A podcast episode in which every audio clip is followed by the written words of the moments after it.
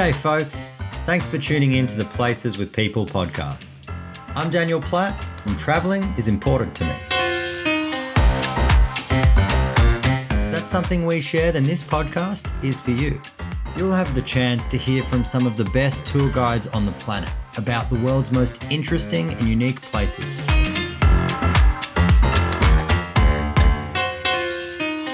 We travel somewhere new every episode to hear about life, culture, and history from fascinating people. Great local guides are the key.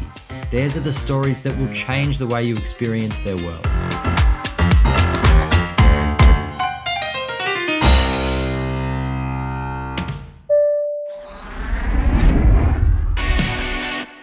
This podcast is sponsored by Localing Tours.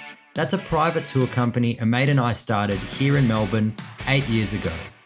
We do some pretty cool things in cities all over Australia. So be sure to look us up next time you're exploring Down Under. For details on any of the guides we feature on this podcast, email me at dan at localingtours.com. Today we're off to Kyoto, Japan. I have the great pleasure of chatting with Lee Xian Jie, a fabulous local guide who runs Craft Tabby in Kyoto. Our conversation covers a huge range of topics from local life in Japan, student life, history, travel, his favourite places around the country to visit. We talk about meditation, we discuss virtual touring. It's a super fun chat. I really enjoyed it, and I hope you will as well.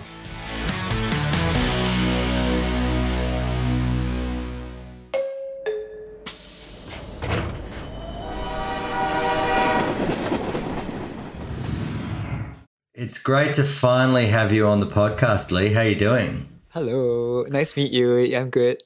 Uh, so Lee's So joining cold us in from Kyoto today. yeah, very cold. I bet he's joining us from Kyoto. I was about to say, um, and you run uh, or you co-own and run a company called Craft Tabby, uh, and a Yes, do. hostel. You do virtual touring. You've also got a YouTube channel while you're renovating beautiful properties up in the mountains. You're a busy boy, Lee. Just started. Yeah, quite busy with uh busy, since COVID started because at first it was uh, uh I w- I wasn't given giving any tours until July uh and that's when uh Airbnb was suggesting uh that I switch over to the virtual tours. So I was actually doing actually doing stuff offline first like hikes and all that. Yeah. then they asked if I could go online and I thought well I have a dog. She loves flowers and why don't I just bring people around the palace where, where there are lots of flowers? So she she eats she eats things like da- uh not daffodils but uh uh what do you call that? Uh she eats flowers of all sorts. So i brought people on a tour with a live camera uh pointing at different flowers telling about them about poems.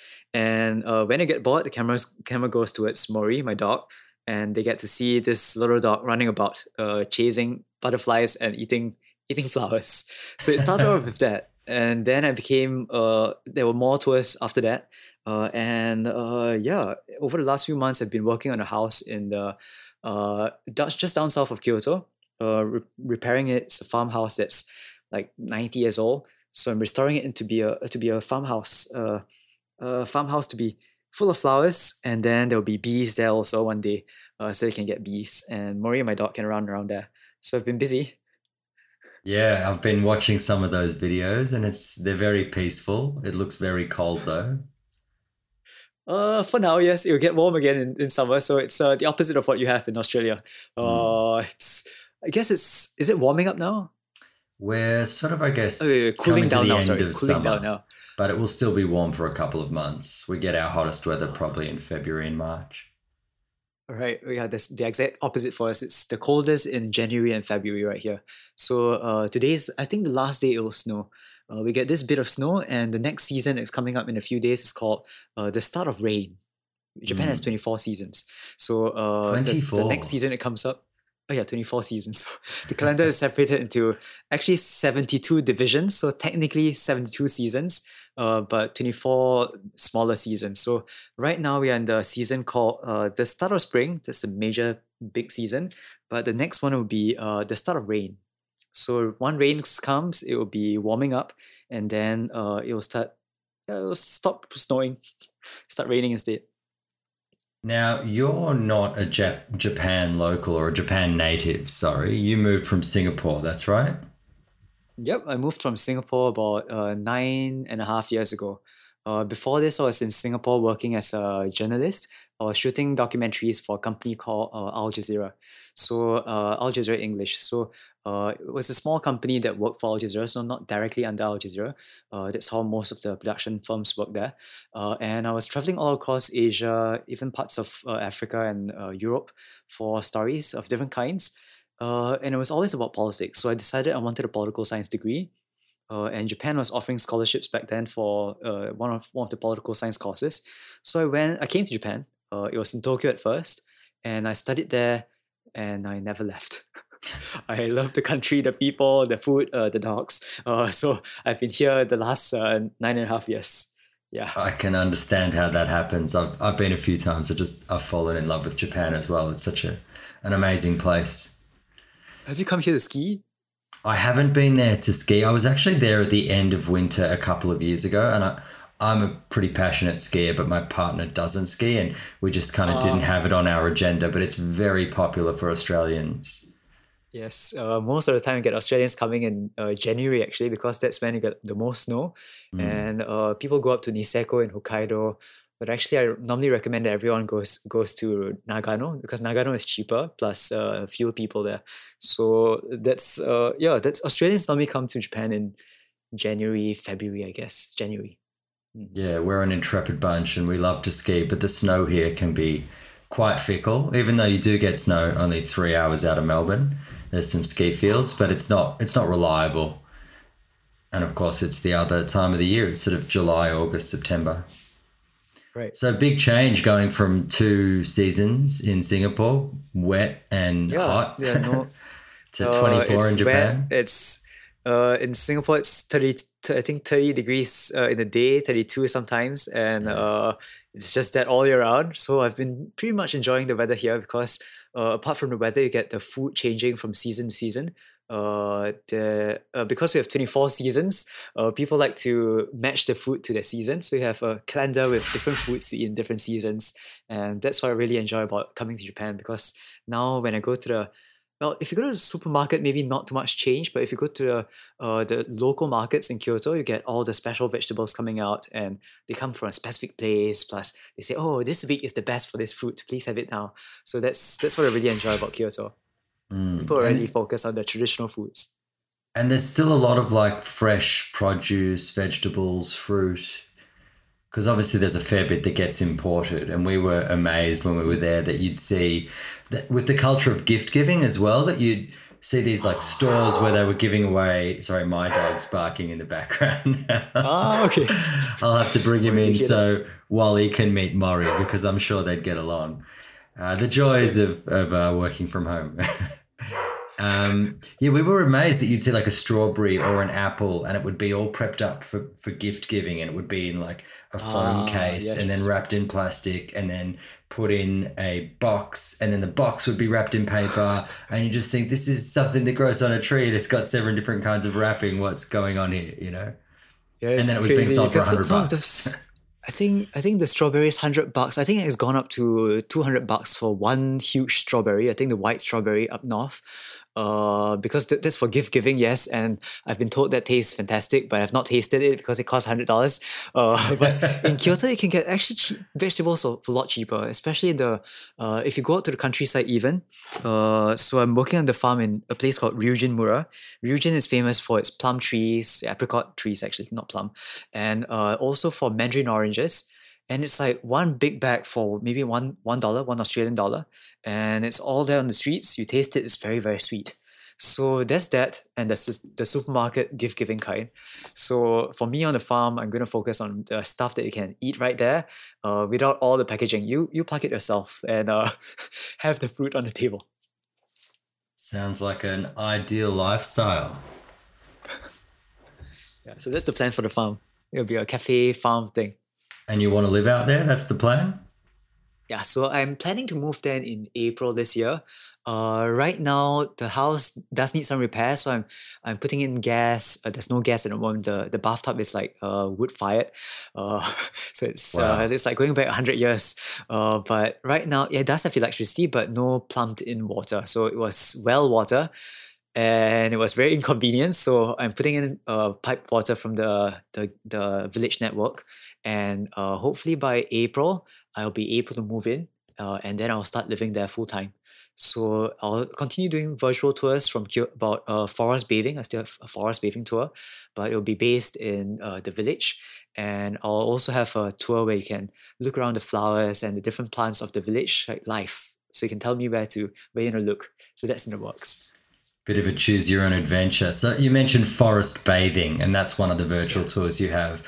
I saw that one on Airbnb experiences and on your website, and it looks like it's been pretty popular. Yeah, so I was quite surprised because when Airbnb first told me that they wanted something online, uh, I was like, I can't bring a four and a half hour tour online. How is it possible? I go into politics, I go into tea, I go into the people's lives here, we talk to people. How can you bring something offline online properly? So it was only after I did the tour for Mori, the, the one focused on flowers uh, in the palace, that I thought, well, if there's a team and it's maybe one hour, one hour, one and a half hours long, uh, it could work. So I started doing it. And surprisingly, because uh, forest bathing is quite a narrow topic, you, you, you're focusing on how the gods in the forest help you with meditation. Uh, that seems to work, and I lead people through guided meditation, like five different kinds on that tour, uh, on that experience. So uh, I've been doing that, and so far, I would say over a thousand two hundred people have come on that tour, uh, like individual people.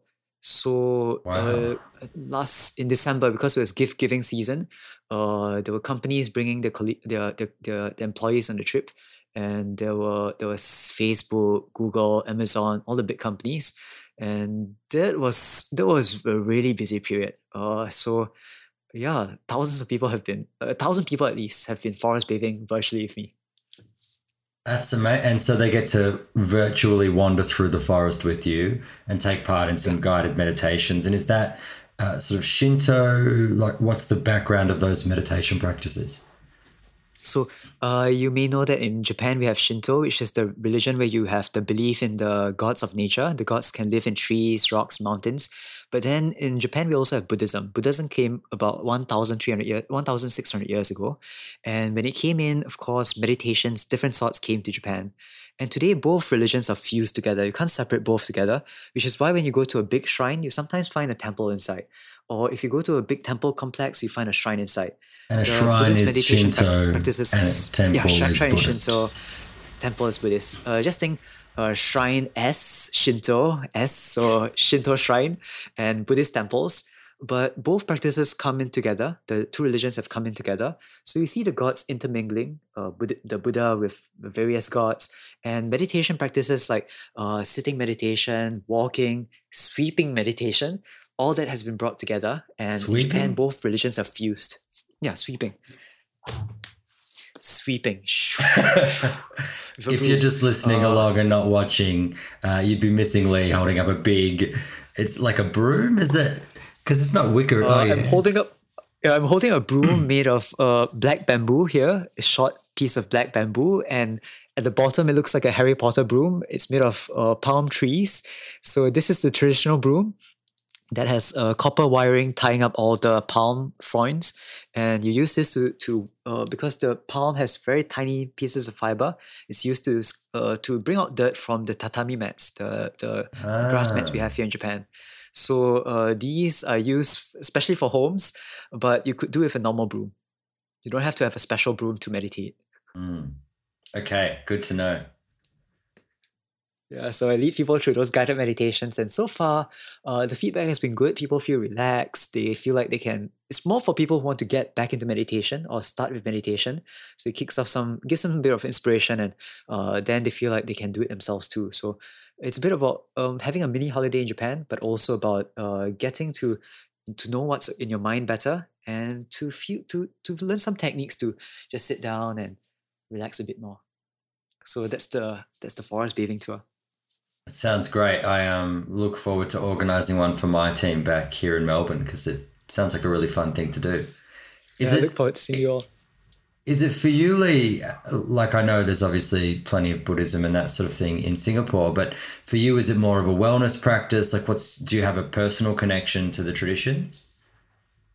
So, uh, my dad brought me to a meditation center when I was 10 years old.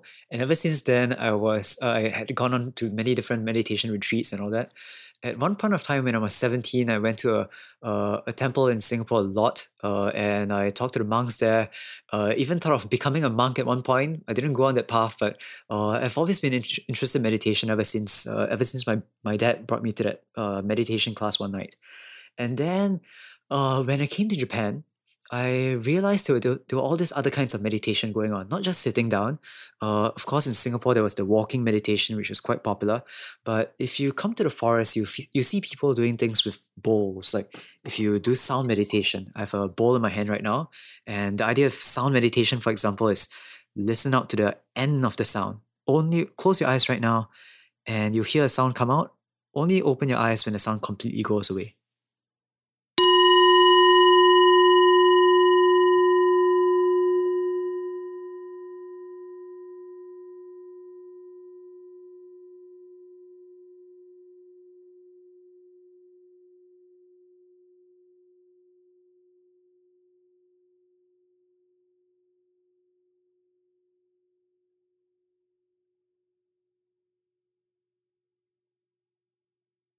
That's about now for me. Sorry okay. if anyone's actually, still going. Actually, it stopped. Uh, it stopped earlier. you can see the wave waveforms on, on the recording devices uh, disappear. But anyway, the thing is, everybody thinks that the sound ends at a different time. So this is a game for the monks in Japan too. And I also did waterfall meditations with people in the mountain, and I realized there were so many other things you could do. If you feel like uh, I can't sit anymore, I have to do something else. There's always the the other meditations to do which is when I got even more interested in meditation. And for the last four years, uh, I've been writing a book about, um, I've been trying to compile stories from the shrine. And eventually, I want to publish a book about uh, forest bathing. So, because I'm moving to the village where there are a lot, a lot of people doing waterfall meditation too, um, I'm going to expand my book to be about more forest bathing in general rather than just uh, Mount Inari, this, this shrine that I'm uh, leading, to, leading hikes at. So that's in the works. But uh, yeah, back to your question is uh, how do you get into meditation? That's the whole story. Wow. Yeah, I mean it's it's a very interesting um, topic I think these days because so many people have or would like to have a, a, mindfulness practice and for some it is connected to a form of spirituality and others it's just about you know mental health and well-being and i think there's obviously such a lot to be learned from these sometimes very ancient traditions and cultures. So fascinating that you're really deeply immersed in it. I'll I want to that if you're wondering, if I go back to that question again, the, the part about what meditation would be about, it could be about wealth and health, uh, wealth, health and wellness. Uh, and the thing is that in in Shinto, the religion with the uh, the gods in nature, the main point of meditating under waterfall, let's say, is to feel to like feel yourself to be one with the gods. So you are basically that's wellness. You you want to to feel that you're part of the of nature cycles. Uh, mm. and you want to feel what the water from the earth feels like. So you, you stand there to to get that sensation. But of course, there, there are traditions from Buddhism, and in Buddhism, you don't just meditate to feel good. You meditate to get enlightened. So you sit there and you you really look at what's going on in your in your minds, any illusions that come in. You really want to see what's going on, and uh, I'm not enlightened, so I don't know what what happens when you get enlightened. But the idea is that when you meditate, you could get enlightened, and for Buddhism, it's much more than just uh, wellness. Mm. So hmm. that's the wellness part, but it could go much much deeper. Yeah. Mm. Something to strive for for all of us, a bit of enlightenment. And uh, if anyone wants to follow guided meditations uh, in Australia, uh, this is a shout out for the Buddhist Association of Western Australia because there's a there's a monastery there uh, and a Buddhist association there. There's a monk who guides people through meditation for free uh, every week on YouTube. So if you're cool. in Australia, or actually if you're in anywhere in the world, uh, there's a monk in Australia doing that, a Buddhist monk. So that's something you could do. It's the only way to feel connected to Western Australia at the moment. They've got very hard borders. Um, I wanted to ask you because it's it's interesting that you're talking about moving out into the countryside into this farmhouse, and I remember when we were in Japan, I was hearing a statistic that, you know, like anecdotally, if you ask people in the street what the you know population, um, how many people, you know, what percentage of the population live in rural areas, people sort of think 40, 50 percent, and in reality, it was something like less than ten percent. You know, most people yeah. in Japan are living in the main urban hubs, and there's some massive cities um, like Kyoto and Tokyo and Osaka. Um, I'm just curious, firstly, to to understand what the draw is for you. And then i guess to ask if there's something similar happening there to what's happening all over the world where maybe you know in light of the, the year that we've had the allure of the city is a little bit less powerful. There's been this kind of decentralization and people are looking at the advantages of living a little bit further from high density urban environments so uh, people have been talking about moving out to the countryside for a long time, but the draw of the city is that uh, you get a huge population where uh, not everybody knows each other, so you could meet new people and not feel constricted by your past. Uh, and also, if you go to Tokyo, for example, there are shops for, especially shops for a lot of things. Like if you want, uh, let's say, if you want paint of a certain kind, just uh, natural paints one whole shop, a big whole shop filled with tubes. And if you want a bicycle shop, you can have a bicycle shop just for, let's say, a specific brand and you have this specific road tire. You can find everything you want in Tokyo. So that's the draw of the city. And even with COVID happening, people have been saying, oh, I want to move out of the city. But what they mean is, about Tokyo itself, there's something called 23 wards, that's central Tokyo. But then you have the other prefectures nearby. So Chiba Prefecture, Saitama Prefecture that's sort of in the Tokyo area. And when people say they want to move out of Tokyo, they usually just mean that uh, they'll commute in, take a two hour train ride in, but they'll still be living in a big city like area. So then they get the conveniences. Uh, and uh, right now, even with COVID, most people are just doing that, moving slightly further off the center of Tokyo. Uh, moving to the countryside though, there are problems because uh, firstly, the, it's inconvenient. Uh, the place I'm living, it's about two hours from the nearest train station. Uh, just in the village, and the uh, nearest supermarket that's about half an hour out. A small supermarket. If you want a big one with wines and all the stuff, uh, then you have to travel two hours out. So it is far out, and for most people living in the countryside, uh, they'll, they'll be saying, "Why are you moving here? It's so inconvenient. We have to drive everywhere, and uh, it's so it's so difficult to live here." So they're missing out on the nature part. I think they live people who live in nature, they miss out. They, they see nature all the time and they think it's normal. But if you live in a city and you get to a place without cars, uh, the trees around, the trees are huge, like many stories high, and there are hundred, like thousands of them. Uh, the area I live in, the village that I'll be living in, is about half the size of Singapore, mm, the place I used to be from, and mm. there are only two thousand people instead of four million people.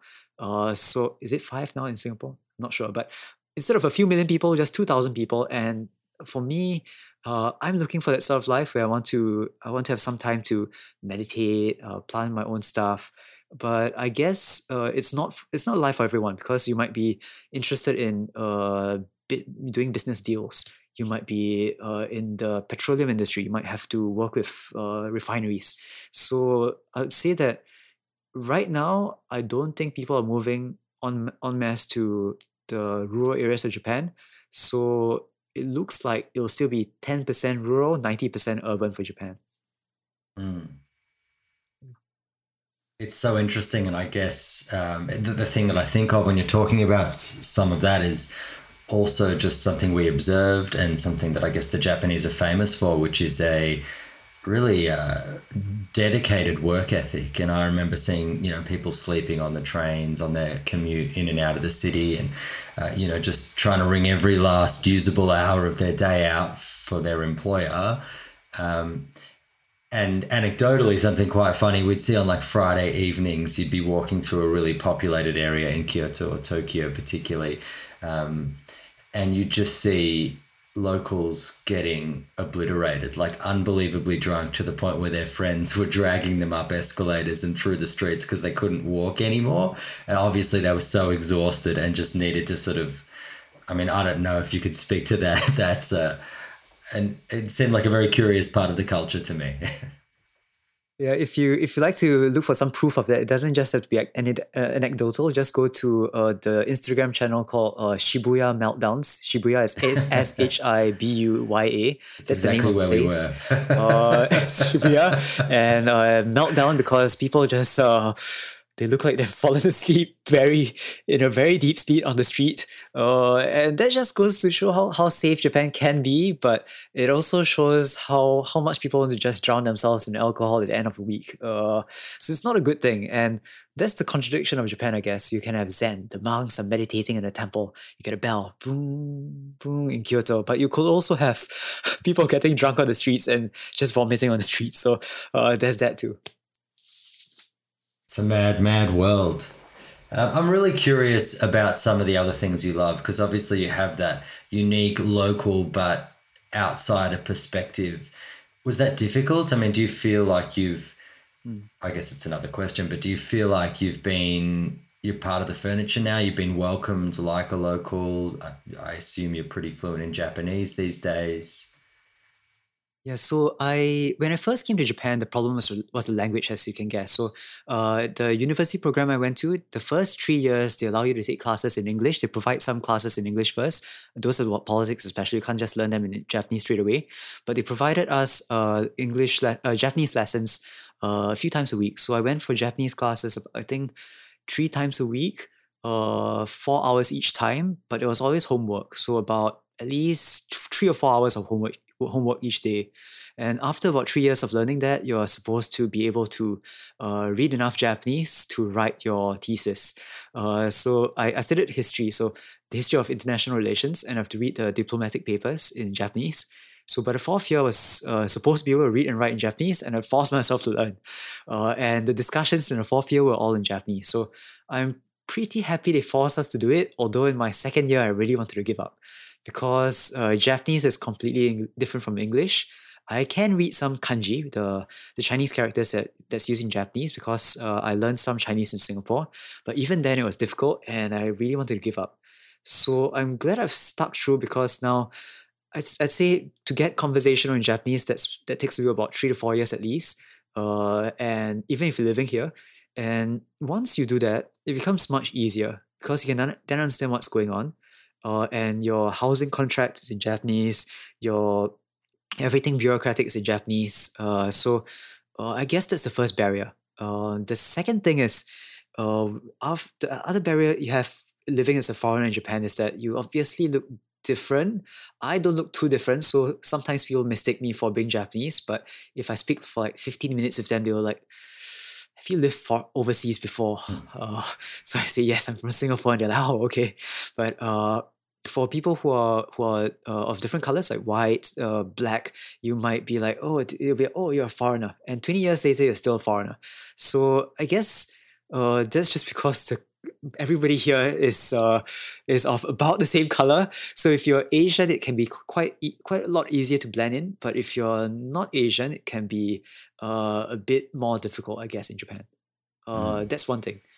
The other thing is uh, the difficult part of living in Japan, uh, the bureaucracy. Like when you move here for the first time, uh, I had to fill up, I think, nine forms, nine of the same form for my school.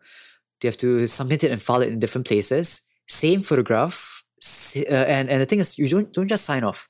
You have to write down your name, your address, and you sign because your address and your name are part of your signature in Japan. You have to write that, the long address nine times. And uh, in Japanese, and uh, that was at the start on the first day. So I guess there's that barrier also. Yeah, mostly the language, I would say.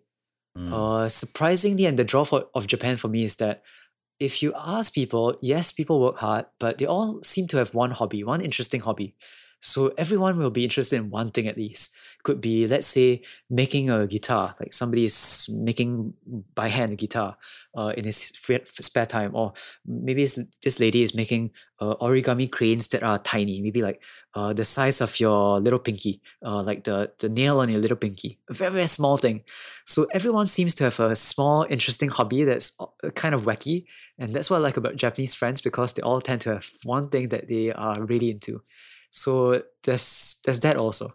What is that? Like, eh, is that something that's cultivated? Like they're encouraged in this, like at a school age, to take up a particular hobby? Because the other thing is, it's very much a culture of specialization, and even with the hobbies, there's specialization. So, you know, I think about my upbringing, and my parents were learn an instrument and take up five different sports, and you know, everyone was like Renaissance men. You know, you were encouraged to take up ten hobbies, of which you pursued maybe none, depending on your Same personality. yeah.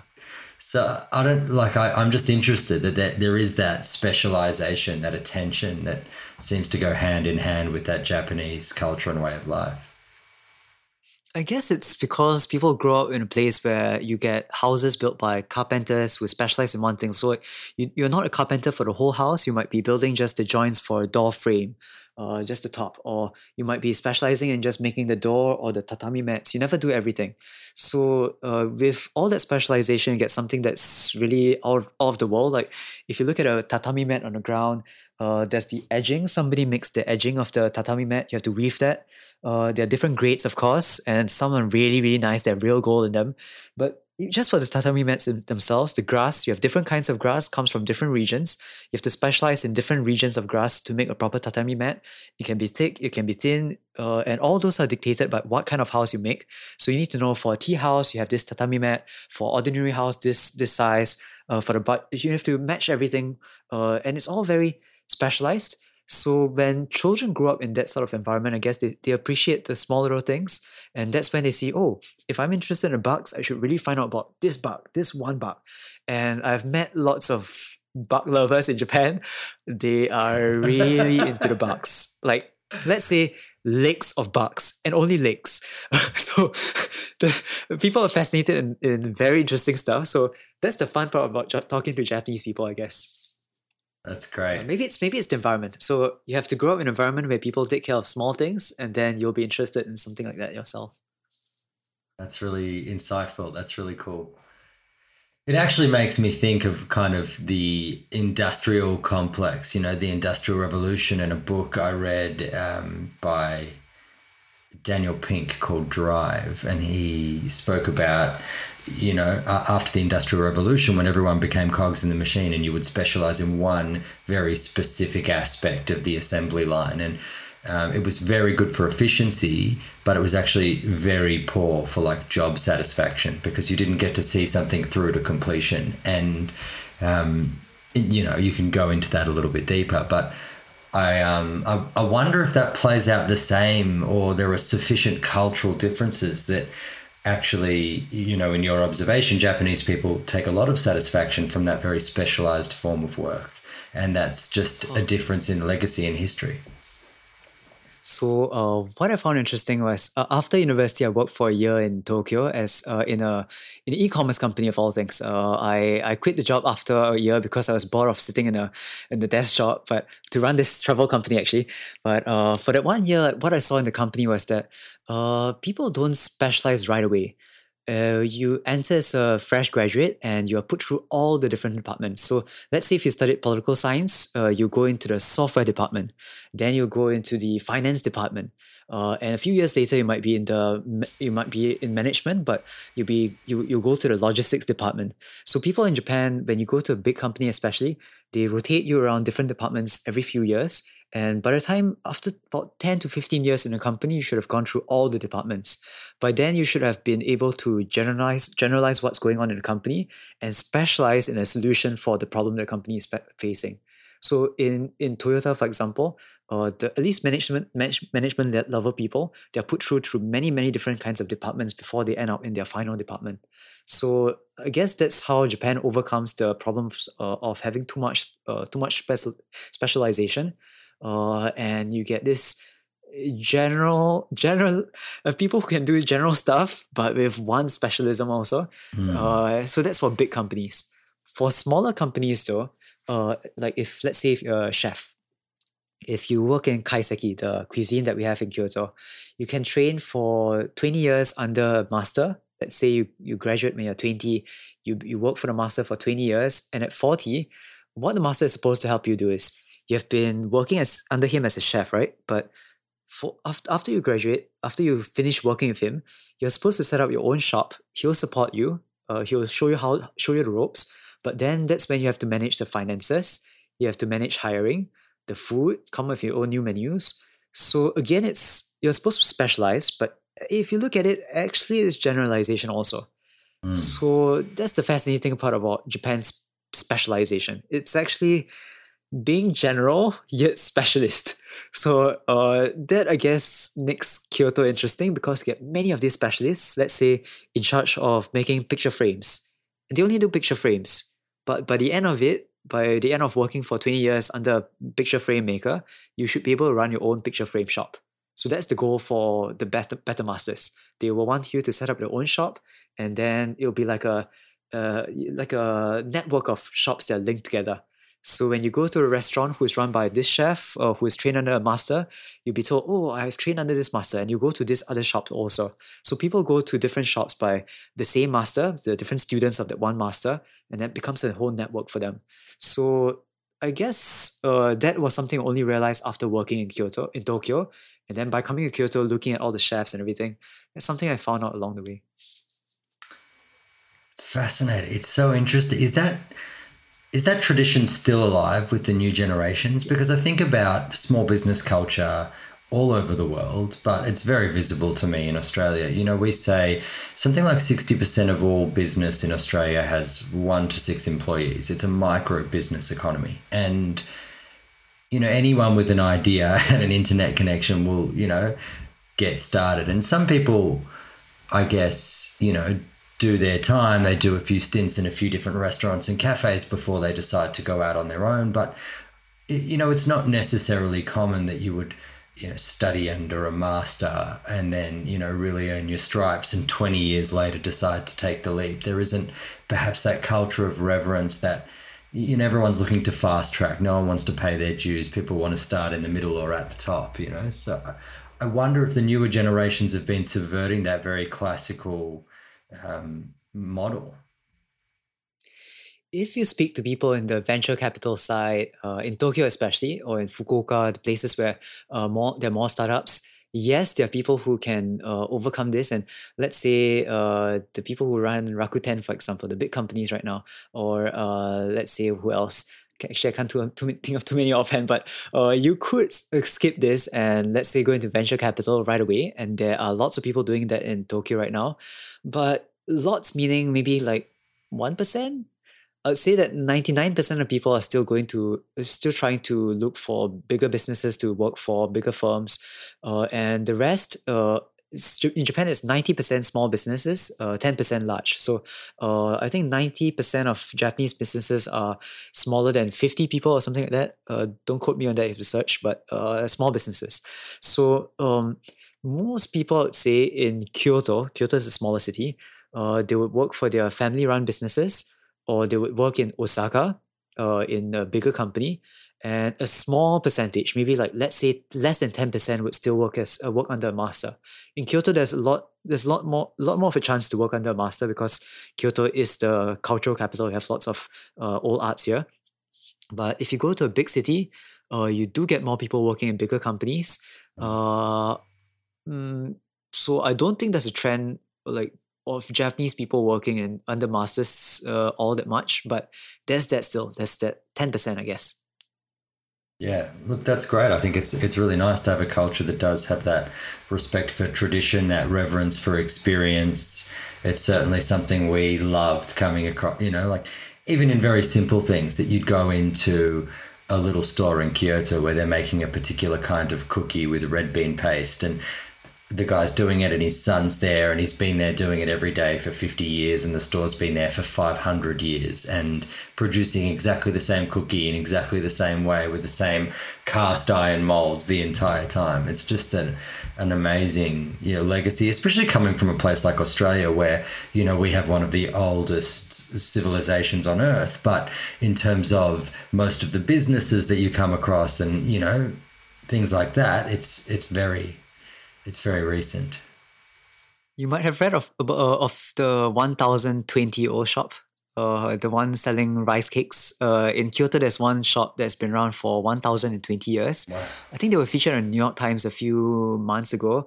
Uh, it's called Ichimonjiya. Ichi S uh, I C H I M O N uh, J J I Y A. So Ichimonjiya is a shop selling rice cakes in front of a shrine. They have been grilling the same rice cake, pounded by hand, uh, and they malt, they drizzle some malt sugar on top. Uh, 25 generations of same family, and only women from that, family have been allowed to take over the business. So they're still there, same location, same product, one product. Uh, they sell it for about I think six uh, six Australian dollars, uh, eight sticks of mochi, right, the rice cakes, and tea. Wow. So coming from Singapore, where the country is uh, well, the country itself, the the the country itself is hundreds of years old, but it was only uh, I think less than I think something like sixty something years Mm. since Singapore got independence, uh, since nineteen sixty five.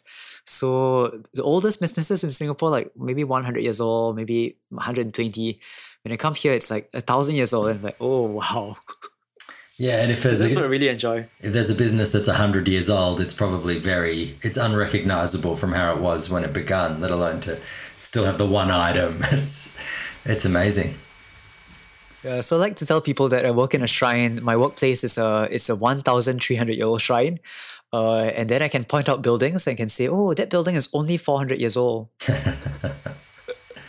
So tell us a little bit more about the cultural differences. You've already mentioned Kyoto is a smaller city, that it's the cultural capital. You've got things like the shrines and the temples, and is and the uh, is it the red red temple, red shrine with the really iconic Ah, with the archways? gates, yeah. yeah, yeah, the torii Yeah, the, gates. the the red arches called Torii Gates. There are ten thousand of them there. Uh, and uh, that's where I lead my tours. That's where the forest uh, bathing uh, virtual tour is done also, like virtually done there. Uh, and the thing is, you asked about a cultural difference. So I guess okay to to just introduce Kyoto, contrasted with other places in, in Japan. Uh, it was the capital for a thousand years since the uh, since the late seven hundreds and all the way till mm, maybe hundred years hundred years plus ago, uh, when it became Tokyo. So for a long time, uh, everything came here. It was the met- metropolis. So you have uh, a city of one million people or so living uh, amid three mountain three mountain ranges, and everything came in here from fish to threads, fine threads to gold to coal to to vegetables of all kinds. So everything came here. The best stuff was here to serve the emperor and uh, of course the bureaucracy. So you get all the specialist arts here because of that.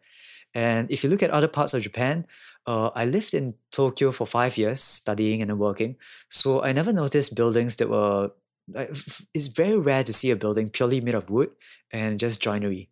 Right now, people use drywall and all the normal, uh, all the usual stuff that we have. But in Kyoto, it's very common to see a house made of wood and live in a house made of wood. Uh, they're made of joints with no nails. And uh, those things are only found because the craftspeople are here. And they, they, they can't be moving throughout the country. They, they could, but it's, it's expensive. So most of the, the nice old stuff is found in Kyoto. And uh, that's what Kyoto is known for. But what people don't know is that Kyoto also has the modern stuff like Nintendo. Nintendo is a Kyoto company. Uh, they make the Switch and all that now, but they have been around for 133 years. Maybe it's 134, but 133 years at least. Uh, they are a Kyoto company. They started off making playing cards and now they make the Switch. They're in Kyoto and uh, you can see it from Mount Inari. Uh, and you might know of Super Mario, the creator of Super Mario. Uh, he actually went up to Mount Inari every day as a child. That's what the people there say. So maybe every week at least. Maybe I'm exaggerating, but at least every week. And if you think about the uh, the games that he designed, uh, the, the creator of Super Mario, he designed things like uh, uh, Star Fox. And Star Fox is a game where you fly through gates, right? At the very first stage. I'm not sure if then then you might remember. Oh yeah, I remember. It was a, it was an epic game. I love it. Star Fox yeah, is so you fly best. through gates of different uh, different sizes, right? And they're actually the gates of Mount Inari. You fly through the red gates of Mount Inari. So uh, that's something that came out of him just playing in the shrine. And then you get this modern mix of Kyoto plus the old stuff, which is why Kyoto is quite special to me. Mm. I'm not And- sure if I'm going off, off point, but No, that's perfect. I think it's it's great to get a bit of insight, and uh, we loved it. We thought it was a wonderful city, and I I love that there was that lovely mix of new and old, and it seemed like they'd done a really wonderful job of I guess preserving some of those old buildings because, like you said, you know, when things aren't made of steel and glass and concrete, they're not necessarily built to to survive thousands of years. And to have the craftsmen still around to be able to maintain those buildings is is quite a feat. Let alone just resisting the desire to increase your density by changing, you know, knocking older buildings down and building, you know, new whiz bang things because that's what happens in most cities around the world. Yeah, Kyoto made a decision, I think, 20 years ago to cap the height of buildings. So for a time, people were building up like 10 story buildings, 12 story buildings, and people started complaining because in the past, uh, hundreds of years ago, there was a restriction on, on height of buildings. Your buildings could never be higher than the Empress uh, Empress Palace. So there was that cap. Uh, every Everything was two or three stories high because of that. Is that the Golden and Palace? Now, thankfully, uh, no, the uh, the palace in the center of the city, the Okay. Imperial Palace. Uh, nothing can be higher than it. That, than it. that was uh, the rule for hundreds of years. Then, uh, when development came in the 50s, 60s, 70s, taller buildings came up. And thankfully, about 10 years ago, they put a stop to it. They said, uh, in the center of the city at least, we have to cap everything to about uh, 10 meters, so about uh, two to three stories. And thanks to that, uh, we can sort of maintain the, the profile of the city. It's quite a low lying city, Kyoto. Uh, but think of the financial implications. The government is giving up on a lot of tax, a lot of uh, Mm. property tax by just giving that rule. But um, but that's just one thing. Uh, Kyoto is Kyoto has been destroying a lot of its own uh, wooden structures lately. Lately, meaning since the 1960s, because of development, and a lot of old machiya, the houses in the the townhouses in the center of the city, they have been destroyed to to build hotel, hotels and and uh, restaurants and all that. So there's that aspect also, and in Japan, there's very little protection for historical building. So even today, I would say um, a lot of old machiya, the wooden townhouses, they are being destroyed day by day. So there's that also. Temples are being preserved, but houses, normal houses, Hmm. mm, that's not well preserved just of yet. Hopefully, they get around to that because it's such a beautiful part of the city. I don't think they will because there's a, the the problem with uh, tax. So uh, you need to collect taxes. Uh, new buildings. Uh, by the way, buildings that are old, they are banks just value them at zero. So typically the rule is after twenty years, a house is worth zero. The only thing that's worth uh, anything is the land. Yeah, sure. So that's why people get loans because then you can uh, have value in your house and you, you get loans for that. Whereas if you repair an old house, you get no loans for that. And uh, repairing old house does cost a lot more than a new house, building a new one. So I don't think people will preserve their old houses. Uh, the destruction will go on. Uh, and the government can't prevent that because people own their land and uh, people are quite proud of their land rights. So uh, they don't want controls on how their building looks. Uh, that's one problem that Japan will have, not just Kyoto. Hmm. Excellent. It's uh it's yeah, it's a really amazing city, Kyoto. And I, I I love that there was that historical element, obviously, with the different temples and shrines and beautiful old buildings. That it was such a rideable city. We got around on bikes, which seemed like a very popular thing to be doing. Uh, and but there were also like really kind of like hipster areas and really interesting shops and beautiful ceramics, but not in necessarily that traditional style. Things that were quite contemporary and and um, there was a lot of creativity and color and design. It was just a very very cool place where there seemed to be a lot of value in the arts and culture. Is that something Kyoto is known for typically? So uh, when we talk about the small businesses, the thing is that they tend to be closed. They're not open to everyone. So as a tourist, if you come, you'll find the shops that are selling. Uh, they can look nice, yes. Uh, they, they do sell stuff, but these are more geared towards uh, consumers, not just not just foreign tourists, but also uh, local tourists and even locals, because the the price is a lot lower. Uh, when I'm talking about Kyoto's treasures, they are really treasures, stuff that you don't buy all the time. You buy them once in your life. Let's say, let's say a slipper that costs like five hundred dollars for your wedding. Uh, you need to buy it once. Uh, so the thing is, for those shops, you have to go and pre-order. You have to go to the shop. They'll serve you tea. You talk for a whole day about the shoe, and uh, you order your shoe. And a few months later, your shoe will be done. So there's that, and uh, that's the the stuff that Kyoto is known for among in, in Mm. Japan. When you order a building, for example, it doesn't come out after a week. It comes out after like two years. So Kyoto has that specialty in stuff that are small and very expensive, and that's what tourists don't come for because you don't go on a holiday buying, uh, buying let's say a brocade costing like ten thousand dollars. So uh, if you're interested in that, there's always that to look at, but there's there's also the barrier, the language barrier, because they'll be like, okay, are you actually going to buy something or are you going to just waste our time just for a look? So there's that problem for Kyoto shops. They they do want to sell some stuff, but it's not worth making something really nice and selling at a low price. So in the hipster areas, you mentioned hipster area, there are a few of those, uh, and they do sell stuff at lower price, but it sometimes they don't sell stuff that's made in Kyoto even because the stuff that's actually made in Kyoto they are too high priced to be bought by everyone. Mm. So there's that two aspects to commerce in Kyoto. I'd love to know, and it's a little bit, you know, left field, but you've obviously spent nine years in Japan now. Are there favorites for you, parts of the country that you love to go and visit that maybe aren't on the traditional tourist radar that you you know you think are really special or unique? The place I'm moving to. uh, the place I'm moving to is called Ryujin Mura. Ryu means dragon, Jin means uh, god, so the dragon god village. Because there are many waterfalls there, and uh, in Asia, the belief is that waterfalls, uh, waterfalls, the sea, the clouds are where dragons live. Dragons breathe out water, not fire. So uh, that place was known for its uh, spirituality. A lot of people go there for meditation. And uh, I'm interested in that place because of the mountains, and there's a. It's actually part of a UNESCO site uh, the whole region, it's called the Kumano region. There's a whole long trail that leads from Kyoto to different shrines in the Kumano region, and that, that's been around for over a thousand years. Kumano so, Kodo. uh, Ryujin Mura, yeah, Kumano Kodo. So, the Ryujin Mura, where, where, where I want to live, it used to be part of it, and it's not now formally part of the UNESCO site, but they're trying to restore a path, uh, an old path in the village that leads to one of those shrines, and eventually they want to register as a UNESCO site also. And I would recommend going to these places. Maybe if you come to Kyoto, yes, please do spend a few days here in Kyoto because we have lots of temples and things to do. But afterwards, if you want to socially distance yourself, go search Kumano Kodo, uh, K U M A N D O K O D O, Kumano Kodo. And that's a UNESCO site where you can hike for three to, no, not three days, but maybe five to seven days.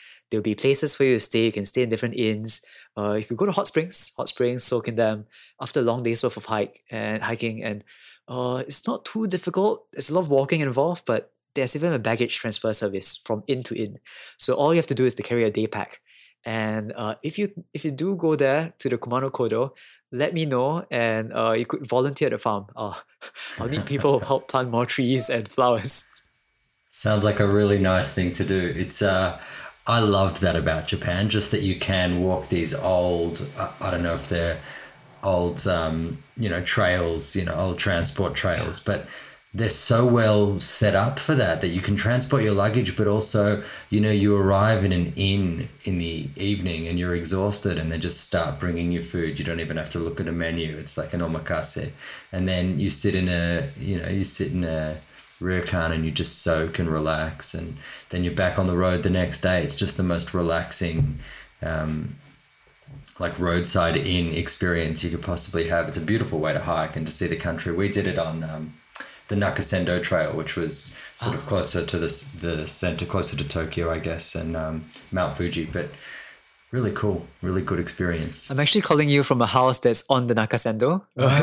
so uh, I'm at the last stop of the Nakasendo because it ends in Kyoto, right? So it starts from Tokyo, ends in Kyoto.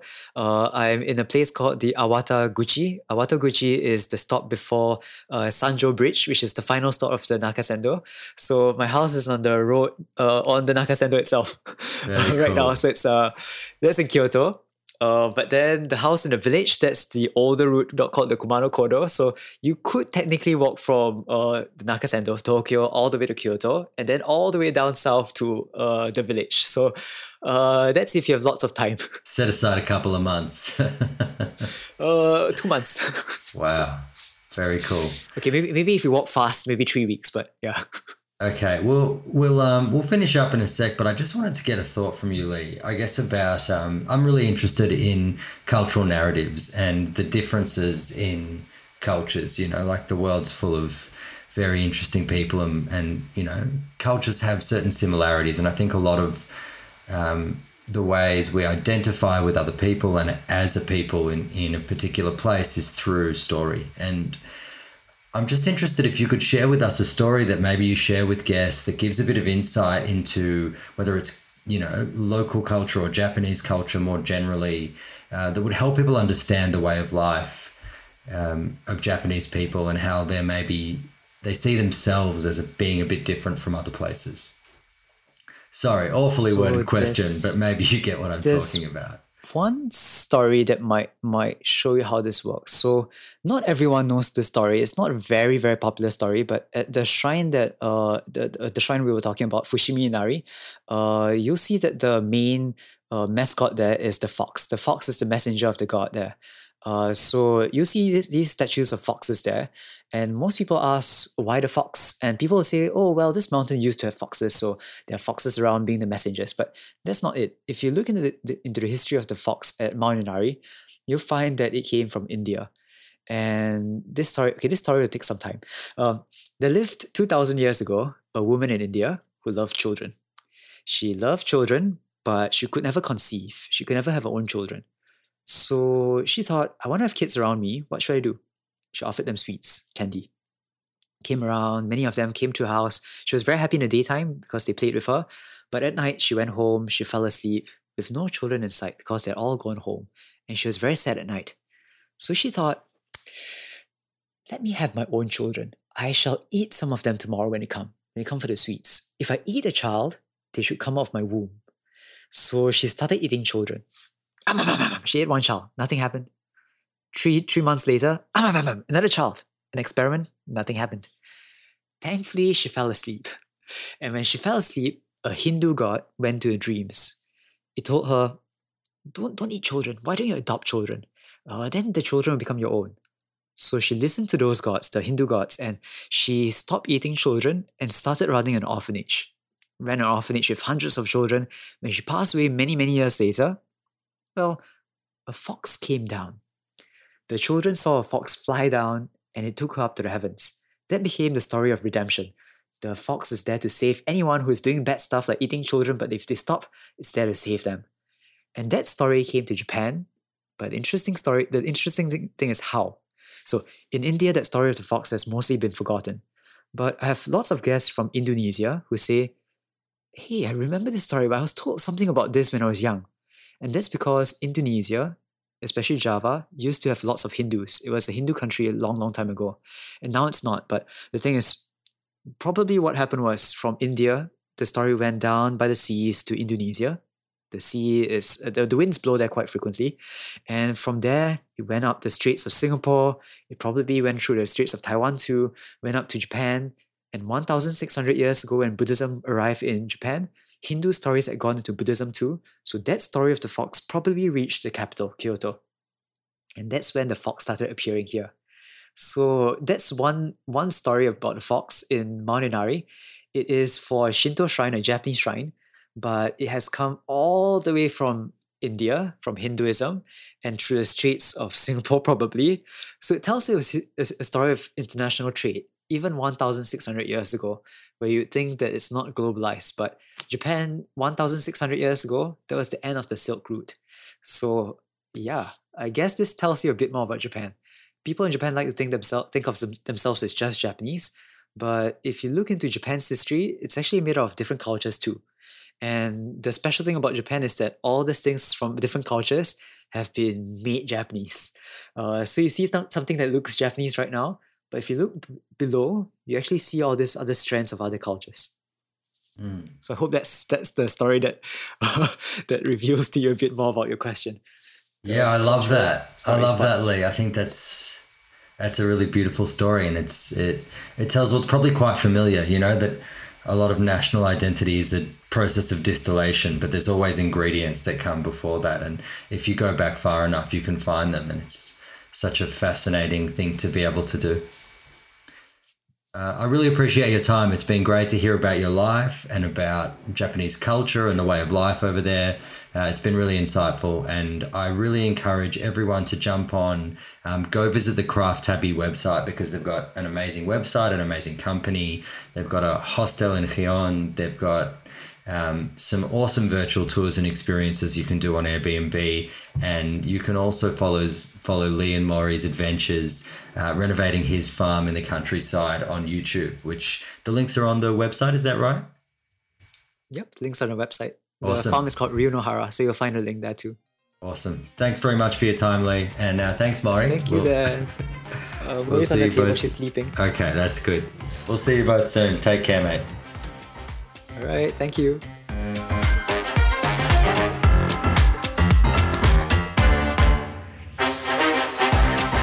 Thanks for tuning in today. Our show is made possible by Localing Australia. We create authentic local experiences for people who don't like tours. In fact, we've created over 5,000 of them. But we're pretty new to podcasting, so we really appreciate your support as we figure things out. We'd love to hear what you thought of the show and about some other places you'd be keen for us to take you. If you liked what you heard, please subscribe, review, and or share us. I'm Daniel Platt, and thanks for listening to Places with People.